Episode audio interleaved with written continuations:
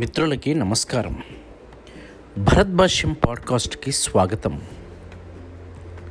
ఈ రోజుతోటి teachers the super stars అనే సిరీస్ని క్లోజ్ చేద్దామని అనుకుంటున్నాను. ఈ క్లోజింగ్ సెషన్లో ఒక ఇంపార్టెంట్ టాపిక్ని ఒక స్టోరీ ద్వారా చెప్పాలనుకుంటున్నాను. ఆ స్టోరీ ఏంటంటే జపాన్ దేశంలో ఒక బుద్ధిస్ట్ మోనాస్ట్రీ లేదా గురుకులం అనేది ఉండేదట. ఆ ఆశ్రమంలో ఒక వృద్ధ బౌద్ధ సన్యాసి విద్యార్థులకి చక్కగా విద్యను అందించేవారట. అయితే ఆయన బాగా వృద్ధుడయ్యాడు. ఆ బౌద్ధ ఆశ్రమానికి ఎవరు పెద్దగా రావటం లేదు. ఆ దేవాలయాన్ని కూడా ఎవ్వరూ సందర్శించట్లేదు. అయితే ఆ గురువు గారు శిష్యులందరినీ కూడా ఓ రోజు పిలిచి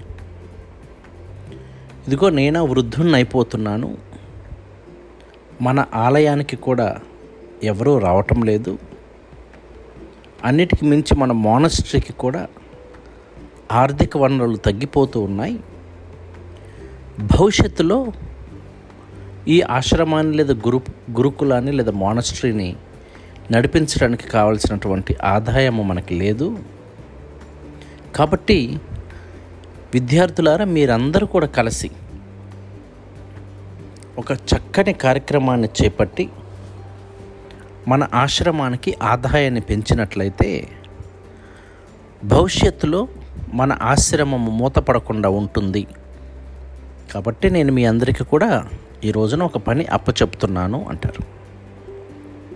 ఆ పని ఏమిటంటే మీరందరూ నా దగ్గరికి రండి నేను మీకు చెప్తాను అని పిలిచి ఇదిగో పక్కనే ఉన్నటువంటి పట్టణంలో అనేక మంది ధనవంతులు ఉన్నారు.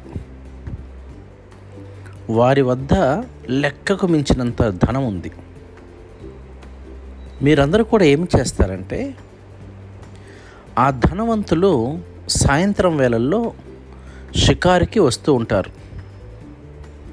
వారు షికారికి వచ్చినటువంటి సమయంలో వారి వద్ద ఉన్నటువంటి పరుసులను దొంగిలించినట్లయితే అందులో మనకి కావాల్సినంత డబ్బు ఉంటుంది.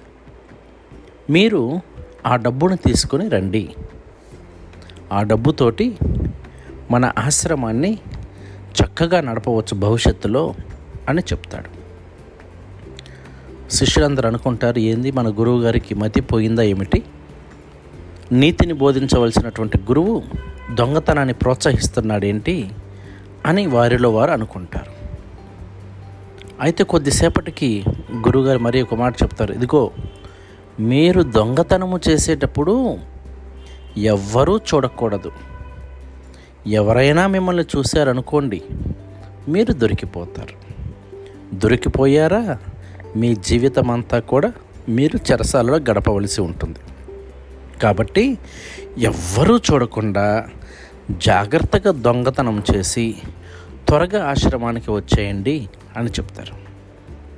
శిష్యులందరూ కూడా తటపటాయిస్తూ ఉంటారు. ఆలోచించగాకండి బయలుదేరండి. ఎవ్వరూ చూడకుండా దొంగతనం చేసుకుని రండి అని చెప్తాడు. ఇక సరే గురువుగారి మాటను కాదనలేక శిష్యులందరూ కూడా ఆశ్రమం నుంచి బయటికి వస్తారు. అయితే గురువుగారు అక్కడే కూర్చొని ఉంటారు. ఆ గదిలోనే మూలకి ఓ యువకుడు బిక్కుబిక్కుమంటూ నిలబడ్డాడు. నిలబడగానే ఏమిటి నువ్వు వెళ్ళలేదు ఇంకా ఇక్కడే ఉన్నావు? అని గురువుగారు అడగగానే గురువా మీరు దొంగతనం చేయమన్నారు. ఎవ్వరూ చూడకుండా ఎవ్వరూ గమనించకుండా ఎవరూ పరిశీలించకుండా దొంగతనం చేయమన్నారు. అది ఎప్పటికీ సాధ్యం కాదు గురువు గారా. నేను దాని గురించి ఆలోచిస్తున్నాను అని అంటారు. అదేమిటి అని గురువుగారు ప్రశ్నించినప్పుడు ఆ యువకుడు చెప్తాడు గురువా మనల్ని ఎవ్వరూ పరిశీలించవలసినటువంటి అవసరం లేదు. మనల్ని మనమే అనునిత్యం పరిశీలించుకుంటూ ఉన్నాము మనల్ని మనమే చూసుకుంటూ ఉన్నాం కదా.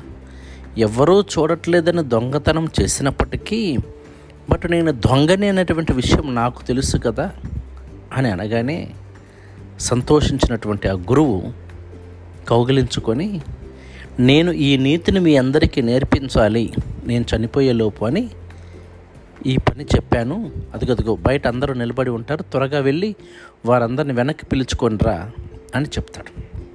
అందరూ బయట నిలబడి గురువుగారు ఎందుకు దొంగతనానికి వెళ్ళమన్నారు అని సమాలోచన చేస్తూ ఉంటే ఈ యువకుడు పరుగు పరుగున వెళ్ళి గురువుగారు మిమ్మల్ని అందరినీ రమ్మంటున్నారు అని పిలుస్తారు.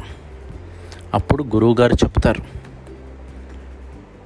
నీకు నీవే కాపలా. నీ జీవితానికి నీవే పరిశీలకుడివి.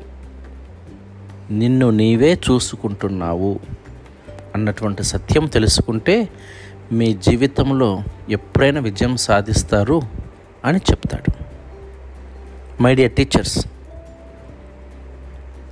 మన మేనేజ్మెంట్ చూడట్లేదని గవర్నమెంట్ టీచర్స్ అయితే ఎవరూ మనల్ని చూడట్లేదని మనల్ని మనం పని నుంచి తప్పించుకున్నట్లయితే మనం విద్యాసేవను చేస్తున్నటువంటి విద్యార్థులు ఎంతో నష్టపోతారు. ఆ యువకుడు చెప్పినట్లుగా మనల్ని ఎవ్వరూ చూడవలసినటువంటి అవసరం లేదు. మన అంతరాత్మకు తెలుసు మనం ఎంత నిబద్ధతతోటి పనిచేస్తున్నాము. కాబట్టి ఎవరో వస్తున్నారు ఎవరో చూస్తున్నారు అన్నటువంటి దృక్పథంతో కాకుండా మీ ఆత్మతృప్తి కోసం మనము విద్యాసేవ చేసినటువంటి విద్యార్థుల కోసం అనునిత్యము తప్పిస్తూ పరిశ్రమిస్తూ మనం విద్యాసేవను అందిస్తాం. టీచర్స్ యొక్క ఉద్యోగము అంత తేలిక కాదు. కానీ ఆత్మవిశ్వాసంతో దేవుని శక్తితోటి మనందరం కూడా ఉత్తమ ఉపాధ్యాయులుగా జీవించడానికి ప్రయత్నం చేద్దాం. మన దేశ సమగ్ర అభివృద్ధి కోసము అనునిత్యము శ్రమించుదాం. థ్యాంక్ యూ ఈ పాడ్కాస్ట్ కనుక మీకు నచ్చినట్లయితే మీ మిత్రులతో షేర్ చేయటం మర్చిపోవద్దు.